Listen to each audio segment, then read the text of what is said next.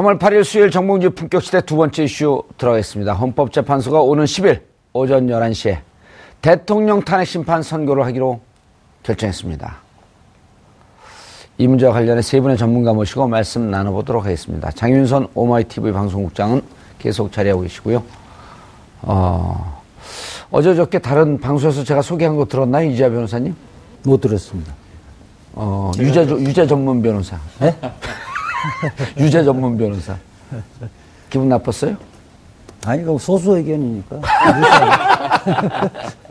이지아 변호사의 견해를 인용합니다. 자, 이지아 변호사 자리하셨습니다. 인사하시죠. 안녕하세요. 예, 아니요, 여기 안녕하세요, 이지아 공수 인사하세요. 아, 저는 이 변호사님께 공식적으로 다시 한번 인사를 거죠. 아, 요즘 개, 개그 프로 많이 보시나 봐요. 네, 그럼요. 예, 최영일 평론가님 자리하셨습니다. 안녕하세요. 예. 자, 방금 속보 들었는데 취재를 못 하셨네. 네, 취재를 못했는데 사실은 카톡도 안 왔어요? 아, 카톡은 와 있습니다. 예. 생방송이 가능하다는 카톡이 아. 와 있습니다. 생방송이? 네, 그러니까 10일 무슨 오전 11, 그러니까 어제 그 헌법재판소 출입기자단에게 그 공보관이 보낸 바에 따르면 어, 그 각사, 이- 각사 한 대씩 생방송 카메라가 들어올 수 있도록 허용한다는 거고요. 그래서 10일 오전 11시 헌법재판소의 선고 장면을 전국에 생중계할 수 있게 됐습니다. 야, 10일 오전 11시. 네. 자, 이제 이 정도 하면 또 우리 어, 그 초기 발달한 이제 오신 이재화 변호사님. 그 생방송에서 카메라를 그, 그 언론사마다 한 대 들어가는 거는요. 계속 이렇게 촬영을 할 수 있는 것은 아니고 처음에 시작할 때 어, 그 사진을 찍 재판관들 사진을 찍고 다 퇴정을 시키고요. 한 대만 풀. 예, 풀 풀로 기자. 해서 예. 풀로 이렇게 하는 겁니다. 정당 해산 사건에서도 그렇게 했죠. 대한민국의 헌재 변론의 가장 전문가죠. 통합, 통합진보당 해산. 아니 뭐꼭 그런 건 아니고요. 그럼 또 누구 더 나은 변호사 뭐, 누가 있어요? 예. 다음에 그분 부르게. 예, 저 의미를 얘기를 좀 해주세요. 2시간 40분 동안 평의를 했는데, 오늘 사실은 예. 뭐 오늘 평의하기 전에 여러 가지 썰이 난무했었는데요. 음. 어, 일부 뭐두 명이 기각 의견이다. 그 다음에 예. 뭐두 명이 끝까지 3월 13일 이전에 선거일을 잡지 못하게끔 한- 하지 않는다. 방해를 하고 있다든지. 뭐 이런 설이 있었는데 저는 뭐 그렇지는 않을 거고 않을 거라고 봤고요. 예. 그러니까 탄핵 사유가 이제 헌법재판소에서 어, 정리한 게 다섯 가지 사유잖아요. 첫 번째 사안, 두 번째 사안이 각 탄핵 사유가 되는지를 여덟 명의 재판관들이 합의를 하나씩 해, 해 나가야 됩니다. 아하. 그 부분에 견해가 나뉠 수도 있는 거고. 이제까지 평의를 오래 했잖아요, 근데. 그러니까 평의를 하면서 하나씩 하나씩 최종적으로 점검하는 자리죠. 예. 그리고 경우에 따라 그러거든요. 1, 2에 1, 2안에 대해서 자체적으로 독립적인 탄핵 사유는 해당하지 않지만은 전체적으로 묶어서는 탄핵 사유로 본다는 견해도 있는 거고 개별적으로 다 탄핵 사유가 된다고 보는 거고 예. 저는 이제 세월호 7시간 문제 부분은 좀 견해가 달릴 것 같고요. 음. 그 아. 자체로 독립적으로 탄핵 사유로 보는 재판관들도 있고 음. 그 자체로는 미흡하지만은 다른 뭐 국민주권주의 위배, 법치주의 위배와 결합해서 탄핵 사유로 보는 견해도 있을 것 같아요. 예. 그래서 시간이 많이 걸린 것 같아요. 음.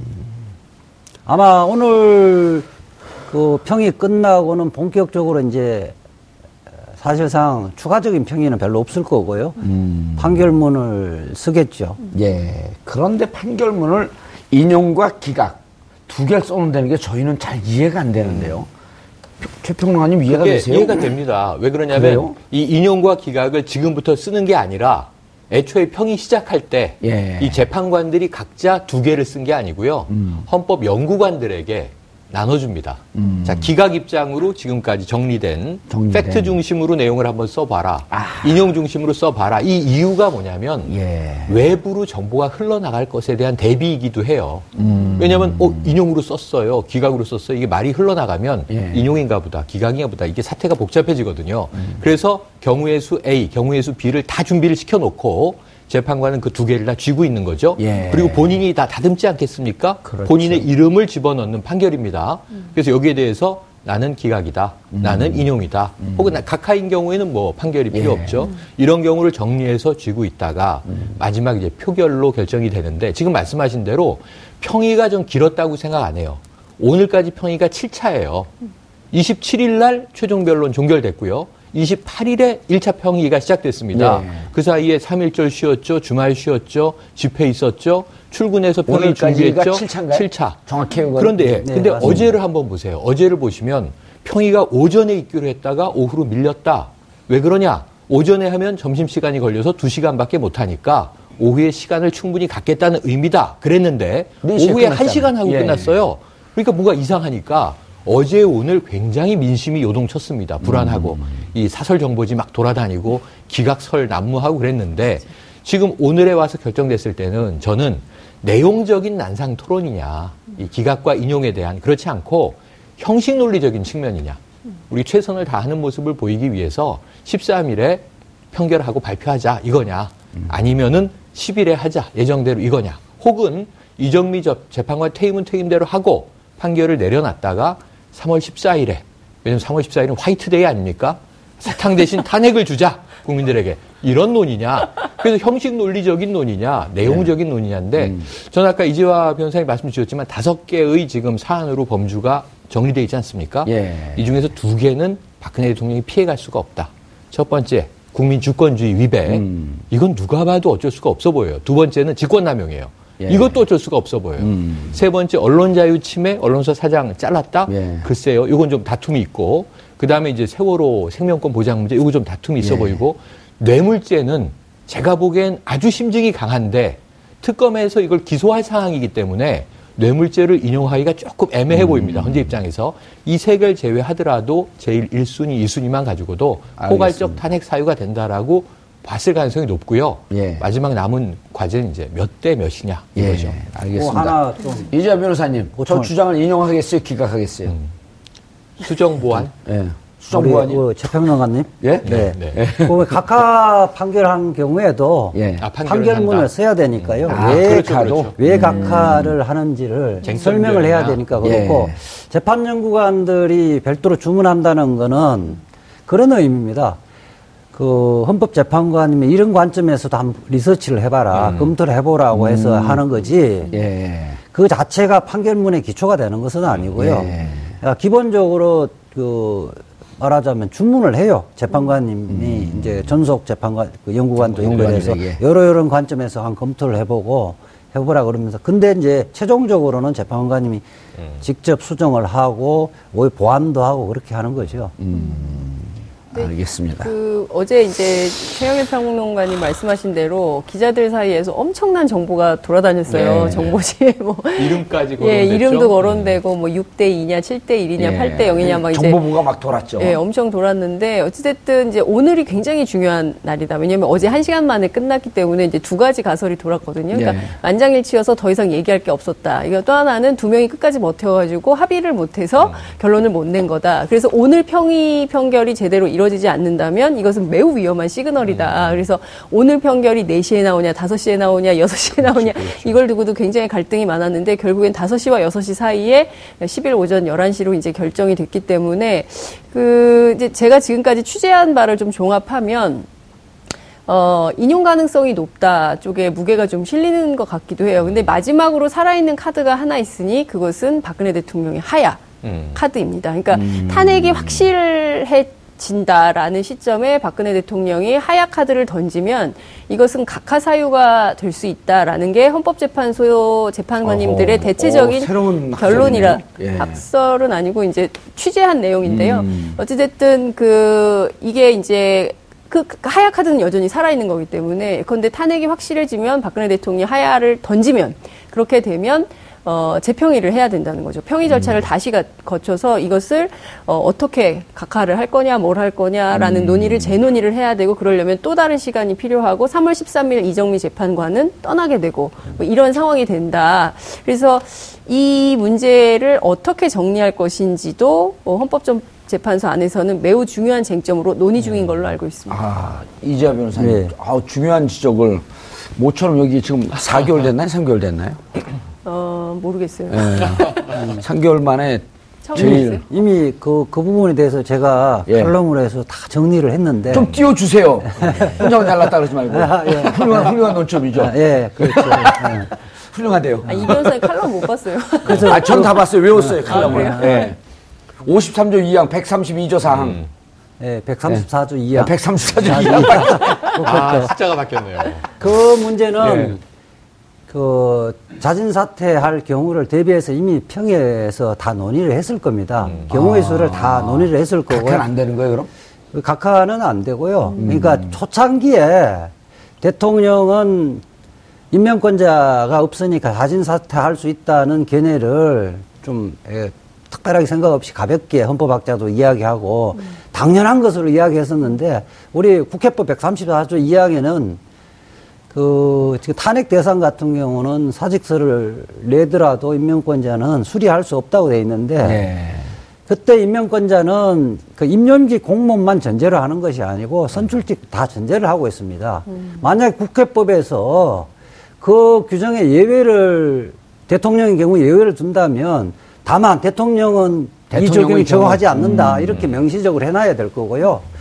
그 이승만 대통령이 하야할 때도 우리 국회가 그 사직서를 그 의결로 수리를 했습니다. 그렇죠. 4월 27일 날 사직서를 냈고 5월 예. 3일 날 예. 의결을 했죠. 그리고 이- 우리 그때도 1960 년. 헌법재판소가 없지 않았습니까? 그랬죠. 아니 어쨌든 헌법재판소와 관계없이 음. 그러니까 대통령은 대통령도 공무원이기 때문에요. 네. 공무원들은 그만둘 때 혼자서 막 내가 그만, 오늘부터 그만둔다 그만둘 수가 없습니다. 아, 그러- 수리를 해야 그러네요. 관계가 소멸하는 거고. 국회의원도 사직서를 내면 그냥 그 사직이 되는 게 아니고 그렇죠. 국회 국회에서 의결을 해야 되고 지방 지방 의원들도 지방의회에서 의결을 해야 의결을. 거쳐야 되는 거예요. 이제 음. 대통령 같은 경우는 그런 기관이 없기 때문에 또 다른 국민의 대표 기관인 국회에서 국회. 의결을 아. 거치는 것이 대한민국뿐만 아니라 미국도 그렇게 해요. 미국은 상원이 이제 수리를 하는 거죠. 음. 그런데 그러면 국회가 의결을 할 것인가 말 것인가 결정을 할 텐데 국회법 134조 134조 2항을 따라야 되기 때문에 그 의결을 할 수가 없는 예. 겁니다. 그런데 예. 그런데 자 그러면은 이미 탄핵 소추가 진행 중이기 때문에 예. 사직서를 내도 예. 하야하면서 정치적 선언 하- 하야 선언하고 사직서를 내도 국회는 의결할 수 없다. 예. 이거 이승만 대통령의 규정을 봐, 그 전례를 봐서 예. 그런 명문 규정으로 해석을 하는데 예. 문제는 예. 각하라고 하는 정치적 행위를 받아들 그, 그 그런 정치적 행위를 받아들여서 각하할 수 있잖아요. 설령 이제 그러니까 각하라는 것은 탄핵 대상이 없어졌을 때 각하를 하는 건데 네. 설령 이제 뭐 대통령이 예외적으로 자, 자진 사퇴를 할 수 있다 하더라도 예. 이런 경우에는 예컨대 변론 종결한 후에 인용 결정이 날 가능성이 있으면 자진 사표를 내버리면 각하한다면 대통령에 음. 앞으로, 대해서는 음. 탄핵을 할 수가 없습니다. 그러네. 앞으로도 계속 그렇게 되네. 그렇기 때문에 우리 이제 헌법재판소에서 헌법 소원 사건에서 일관되게 그 헌법 위반이 반복될 위험성이 있고 중대한 그- 결정을 그러니까 요하는 사안. 그 헌, 무엇이 헌법인가에 대해서 헌법적 해명이 기묘한 때는 음, 헌법적 해명이 기념할 이런 때. 경우에는 어 종국적 판결을 한다는 것이 이제 일관된 헌법재판소의 판결입니다. 예. 아, 대표적인 게 서울시 광장을 차벽으로 다 둘러쌌잖아요. 예. 그런 경우에는 집회가 끝나버리면 사실은 확 재판 받을 필요가 없잖아요. 음. 과거의 문제에 대해서 재판 받을 필요가 없는데 그 부분에 대해서도 재, 집회가 끝났지만은 이 부분에 대해서 헌법적 해명이 기묘한 때에 해당한다 이래서 그것은 헌법 위반이다.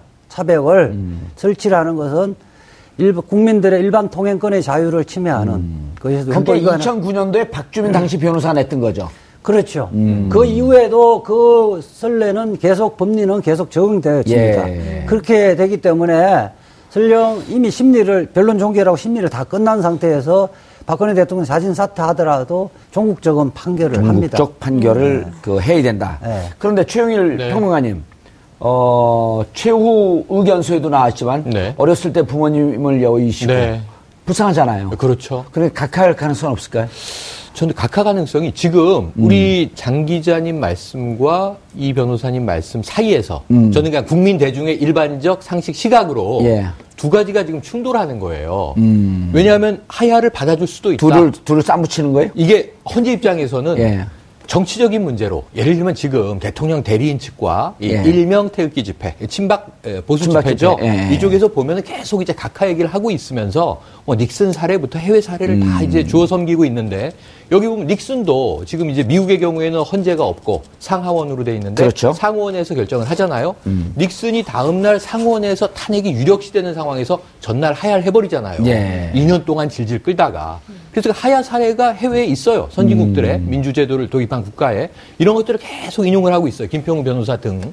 그럼 우리나라의 경우에도 자, 이 정치적인 행위에 대해서 대통령의 하야를 받아준다. 지금 오늘도 정보지가 돌고 있는 게 오늘이나 내일 대통령은 인용이 유력할 경우 하야를 발표할 수 있다. 이 얘기가 나와요. 그럼 하야를 발표하면 이게 또 두 가지 설로 갈립니다. 하야를 한다. 두 번째는 하야를 선언하는 순간 그러면 헌재는 각하를 한다. 그 다음에 하야를 번복한다. 그럼 어떻게 할 그거는 거냐? 그거는 이주일 전 정보 그러니까, 보고인데. 예, 말도 안 되는 예. 코미디의 가설이 또 하나 이제 따라 붙어 있는 거고요. 예. 파생해서. 두 번째로는 이런 게 있더군요. 탄핵이 기각된다. 기각될 가능성도 남아 있는 건 사실이죠. 내일 모레 오전 그렇죠. 11시 발표할 텐데 만약에 5대 3 정도로 기각되는 경우에 기각된 직후에 대통령은 하야를 선언한다. 그리고 민심을 수습하기 위해서 나는 명예가 회복됐고 억울함, 무고함이 밝혀졌으나 자 나라를 위해서 내가 물러날 테니 그럼 알아서 차기 정부를 조기 대선으로 뽑으시오. 예. 라고 퇴진을 한다. 제가 보기엔 제가 지금 알고 이해하고 있는 박근혜라는 인물로는 전혀 그럴 가능성이 없어 보이지만 네. 또 근데 왜 그런 얘기하세요? 가설- 이거 범보수에서 시나리오 예. 띄우기를 하는 예. 걸로 보여줘요. 제가 보기에는 그러니까 출구를 찾아야 지속적으로. 지속적으로 이른바 본보수에서 범보수. 범보수 좀- 좀 표현도 그런데 하여튼 그 기각을 요구하는 진영에서 예. 그러니까 대통령 측 대리인에서 계속 이제 기괴한 논리를 동원해서 여러 정보지를 뿌려대고 띄우는 있죠. 예 뿌려대고 있고 사실은 그 6대2 설도 이게 좀 어, 만들어진 가설이다라는 얘기가 굉장히 많아요. 그러니까 정확하지 않은 정보를 토대로 어 뭐 그 정보지를 돌리고 있다. 이제 이런 얘기가 있는데요. 이제 중요한 것은 헌법재판소가 10일 오전 11시로 원래 뭐 오후 2시에 한다면서요. 근데 이제 오전 11시로 좀 기일을 땡겨서 잡은 가장 큰 이유는 이를테면 대통령에게 하야의 기회를 주지 않으려고 하는 측면도 있을 것 같고요. 왜냐하면 13일 이후에 하게 되면 이정미 재판관이 퇴임 이후기 때문에 헌재 판결할 수 있는 인원이 7인으로 줄어들기 그렇죠. 때문에 재판 자체가 어려워지는 거잖아요. 그러니까 그거를 줄여 줄이기 위해서 10일 오전 11시로 이미 땡겨서 잡은 거 아닌가라는 판단도 가능한 것 같고요.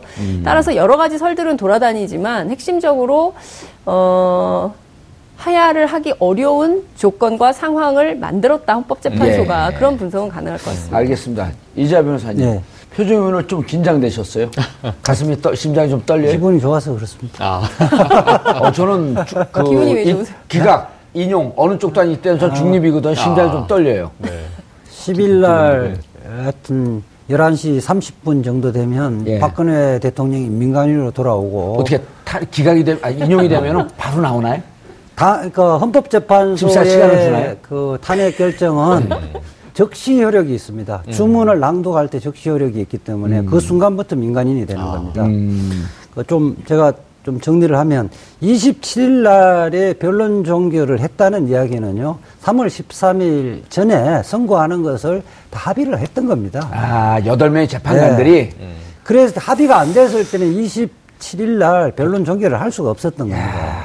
그래서 참 기자들은 그 헌법재판소 생리를 몰라서 너무 상상력을 상상력을 펼, 펼친 것 같고요. 장윤선 기자를 제외한 기자들. 아, 그렇죠. 그렇게 해주세요. 그리고 아까 뭐 각하설 또 근거가 없는 거지요. 예. 헌법재판소가 사실은 정치적인 소명이 있는 게 국론 분열 부분을 종국적으로 마무리를 해야 됩니다. 여기서 각하를 하고 본안에 대한 판단을 하지 않으면 양쪽이 다 난리가 나죠. 거리에서의 정치적 정, 그 정쟁은 끝, 끝, 끝이 없어요. 이렇게 되시면 헌법재판소가 제 기능을 못 하는 겁니다. 그래서 아까 판결을 했던, 그 제가 이- 인용을 했던 헌법적 그 해명이 기묘한 사안에 예. 해당된다. 할때 어떤 형태든 간에 헌법재판소가 무책임하게, 무책임하게 피해가지는 않을 겁니다. 그러니까 사진, 그 아마 그 부분도 뭐 지금 친박 그 집회에서 그냥 이야기하지만 실질적으로 청와대에도 그럴 것으로 판단을 하고 있을 거예요. 불복 분위기에 대해서 우려를 많이 해요. 맞습니다. 저도 그게 걱정인데요. 자, 일단, 지금 일단 우리 분위기는 이제 인형이나 네. 기각이나 어느 한쪽으로 분명히 갈 것이고. 그렇죠. 그리고, 어, 지금 이제 대체로 보는 견해들은, 어, 죄를 제외한 나머지 분들은 인형으로 갈 것이다. 이제 이렇게 판단하고 있고. 저는 네네. 의견을 표하면 안 되는 자리입니다. 이 자리가. 저는 이 인용 쪽이 유력하나 기각의 가능성도 여전히 발표되기 직전까지는 살아있다. 그렇게 봅니다. 영혼 네. 없는 답변. 아, 그러네요. 예. 자, 그런데, 그런데 기계적인 답변이고요. 여기 아까 말씀하신 대로 불복 문제가 좀 심각해요. 예. 왜냐하면 8대 0으로 만장일치 인용을 하더라도 음. 그렇다면 지금 친박 단체들의 집회는 잦아들 것이냐. 그리고 다른 말로는 승복할 것이냐. 음. 저는 아니다. 더 격화될 것이다. 이미 지금 특검에 대해서 말이죠. 예. 종료된 상태잖아요. 근데 대통령에 대해서 추가 혐의도 냈고 피의자로 확정했고 뇌물 혐의, 뇌물수수 있었다. 이렇게 특정했잖아요. 예. 물론 재판에서 유무죄를 다퉈야 됩니다만 특검의 수사 결론은 그렇습니다. 근데 김평우 변호사가 헌재에서 대통령 대리인이잖아요. 예. 법조인인 분이잖아요. 근데 이분이 나와서 또 하는 얘기 뭐냐면 특검을 어디다가 비유하냐면 히틀러, 나치의 게슈타포 또는 중국의 홍위병, 중국 오, 혁명기에 무섭네요. 네, 이렇게 그러니까 비유가 극우와 극좌를 다 갖다가 다 그냥 이 여기다가 몰아내고 있어요. 음. 그렇게 보면 헌재가 대통령을 파면했다. 탄핵이라는 게. 그러면은 이분들은 승복할 것이냐 조용히. 아, 이제 최고의 헌법을 해석하는 권위 기구에서 음. 결론을 내렸으니 이제는 우리가 그 동안은 기각을 위해서 노력을 했으나 이젠 기각이 확- 아니, 저 탄핵이 확정된 마당에 우리는 이제 물러섭시다.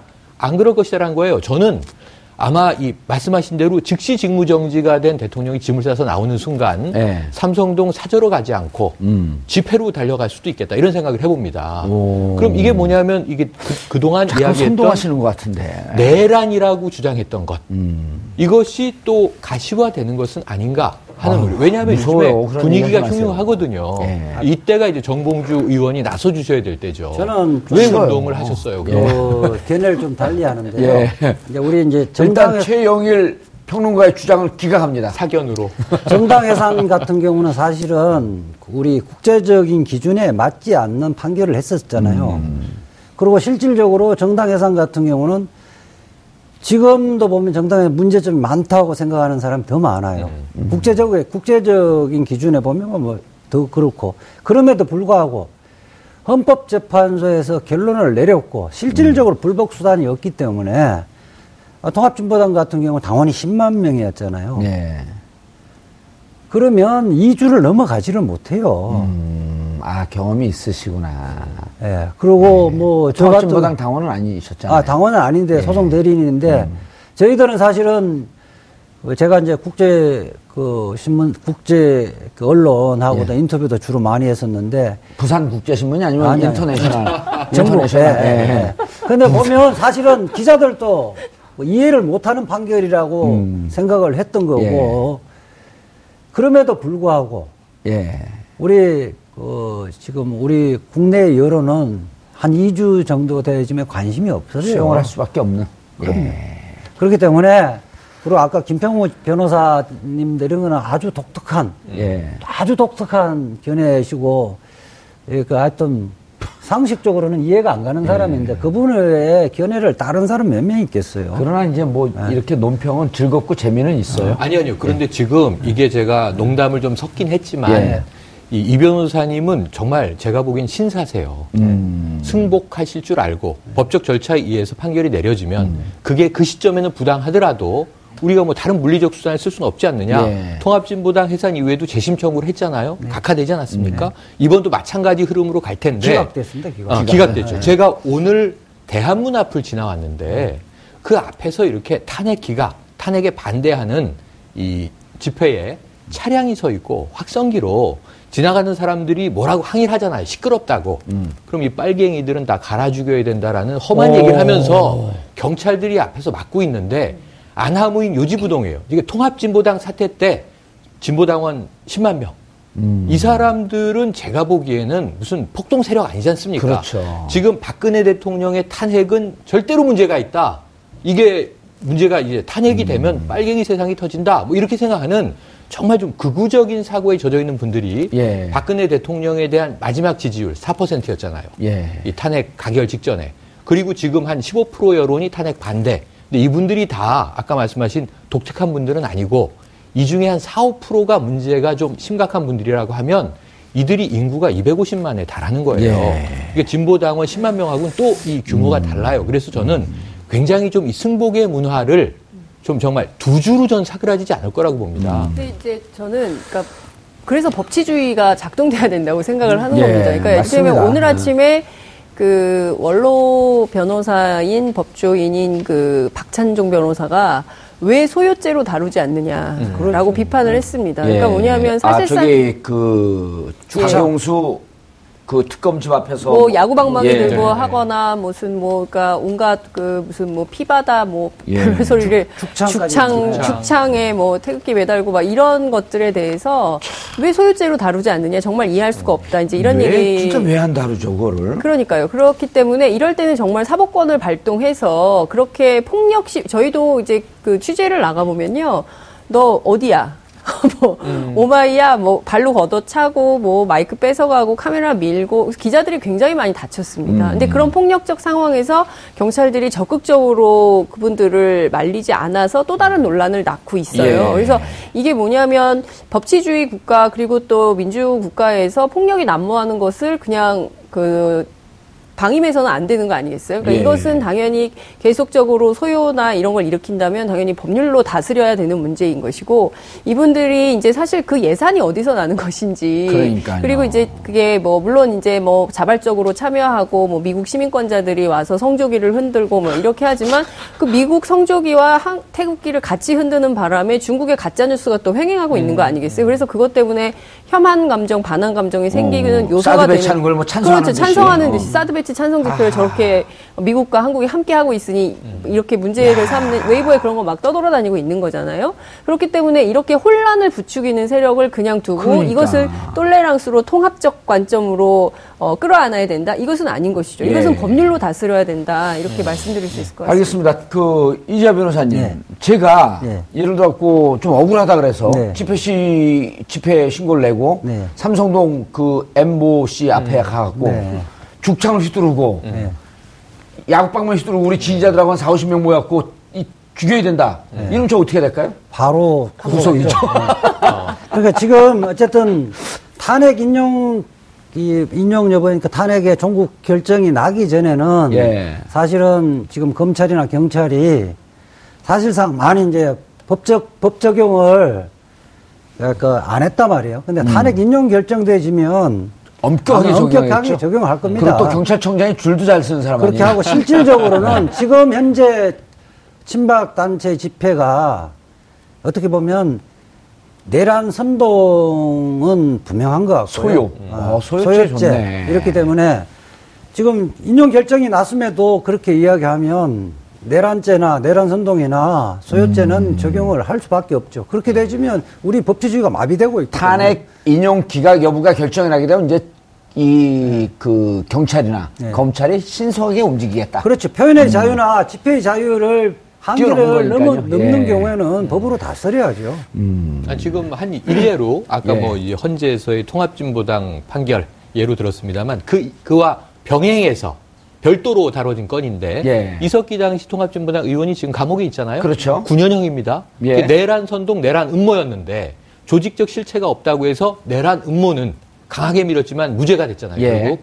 그럼 내란 선동은 유죄로 지금 9년이에요. 그럼 그때 뭘 했냐를 다시 복귀해 보면 200명 당원들이 모여 있는 행사에서 강연을 한 거 아닙니까? 예. 거기서 뭐 한자로 권총사상을 얘기했느니 뭐 이북식 뭐를 뭐 했느니 음. 하고 이제 400여 개의 녹취가 존재했는데 그 녹취 대부분은 아시지만 대부분 다 이게 잘못 오기된 것으로 정정이 됐으나 예. 내란은 뭐 무죄에도 불구하고 내란 선동으로 9년형을 받았으니 그럼 지금 이야기 지금 이분들은 더 세요. 더 더, 세죠. 무서워요. 수만 명, 수십만 명 모여서 폭력적인 언사를 지금 내뱉고 있고 예. 실질적 협박을 가하고 있지 않습니까? 음. 그럼 여기에 대해서는 법적 처벌이 어떻게 돼야 형평한 것이냐? 우리가 문제 제기를 아니할 수 없습니다. 예. 그러니까 일종의 그 최근에 보면 경찰에서 야구방망이 집회 그 야구방망이 하고 뭐 죽창한 분에 대해서 경찰이 내사에 착수했다 이러면서 어 일종의 기계적 균형론인지는 모르겠지만 그 촛불 집회 측에서 예전에 했던 4.16 횃불 시위 있지 않습니까? 예. 416개의 횃불 들고 한 것이 문제가 된다. 그러니까 그때 시위 도구에 대해서 전혀 문제될 게 없다고 경찰이 얘기했는데 왜 이제 와서 하느냐 그랬더니 경찰의 답변은 어, 위험할 수 있다. 음. 근데 위험하지 않게 다 끝난 거다 이미 예. 몇달 전에. 그런데 이제 와서 문제 삼는 이유가 뭐냐에 대해서 명확한 설명을 못 하고 있어요. 그러니까 주최 측이 했기 때문에 심각하다 이런 얘기를 하고 있는데 예. 그 자체로는 사실 이게 말이 안 되는 거죠. 음. 그러니까 비교 불가능한 것이죠. 횃불은 그 촛불보다 좀 상징성을 더하기 위해서 예. 그 그렇죠. 예. 말하자면 그렇기도 하고 휴대하고 있는 거거든요. 416은 흉기가 아니잖아요. 416의 상징성이 있는 거기 그렇죠. 때문에 그 예. 당시에 그 촛불 집회 제가 이제 생방송을 했었는데 성격이 강한 그렇습니다. 거죠. 예, 그렇기 때문에 그 자체로 문제 삼을 만한 이슈가 아닌데 경찰이 똑같이 하는 것은 일종의 이제 최근에 뭐 반반, 예. 뭐 촛불 반, 뭐 태극 기 반 이런 방식으로 하듯이 조사도 똑같이 한다 이런 걸 보여주는 그 차원이라고 해서 문제를 전 제기하고 후보가 있습니다. 예. 예. 이상한 거를 가르쳐 준것 예, 같아요. 알겠습니다. 경찰이 경찰이 점심 시간에 짬뽕과 짜장 섞은 짬짜면을 먹는 것 같습니다. 정봉주의 품격 시대가 3월 16일 100회 특집 공개 방송을 준비합니다. 방청을 원하시는 분은 샵 5400으로 샵 5400으로 반, 방청 신청과 성함을 남겨주시기 바라겠습니다.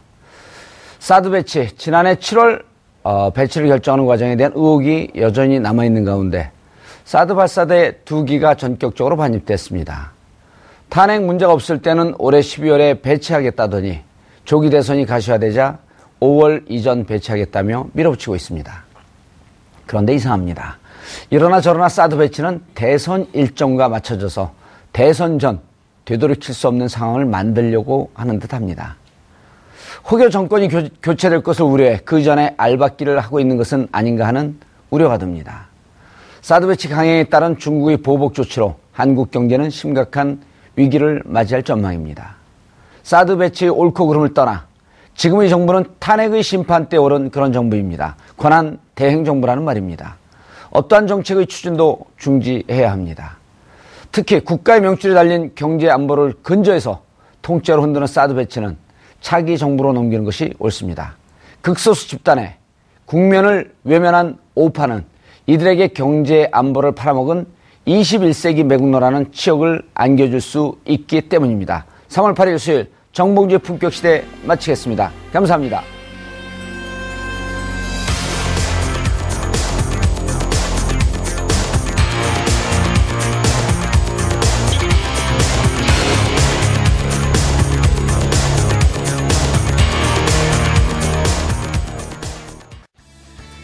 안녕하세요. 정봉주입니다. 아, 이 시대를 대표하는 고품격 토크쇼죠. TBS TV 정봉주의 품격 시대가 3월 16일 100회를 맞이합니다. 그동안 품격 시대에 보내주신 관심, 사랑에 보답하기 위해서 시청자와 함께하는 특집 공개 방송을 마련했습니다. 3월 16일 목요일 저녁 7시부터 장장 2시간 동안 상암동 TBS 사옥에서 생방송으로 진행하고요.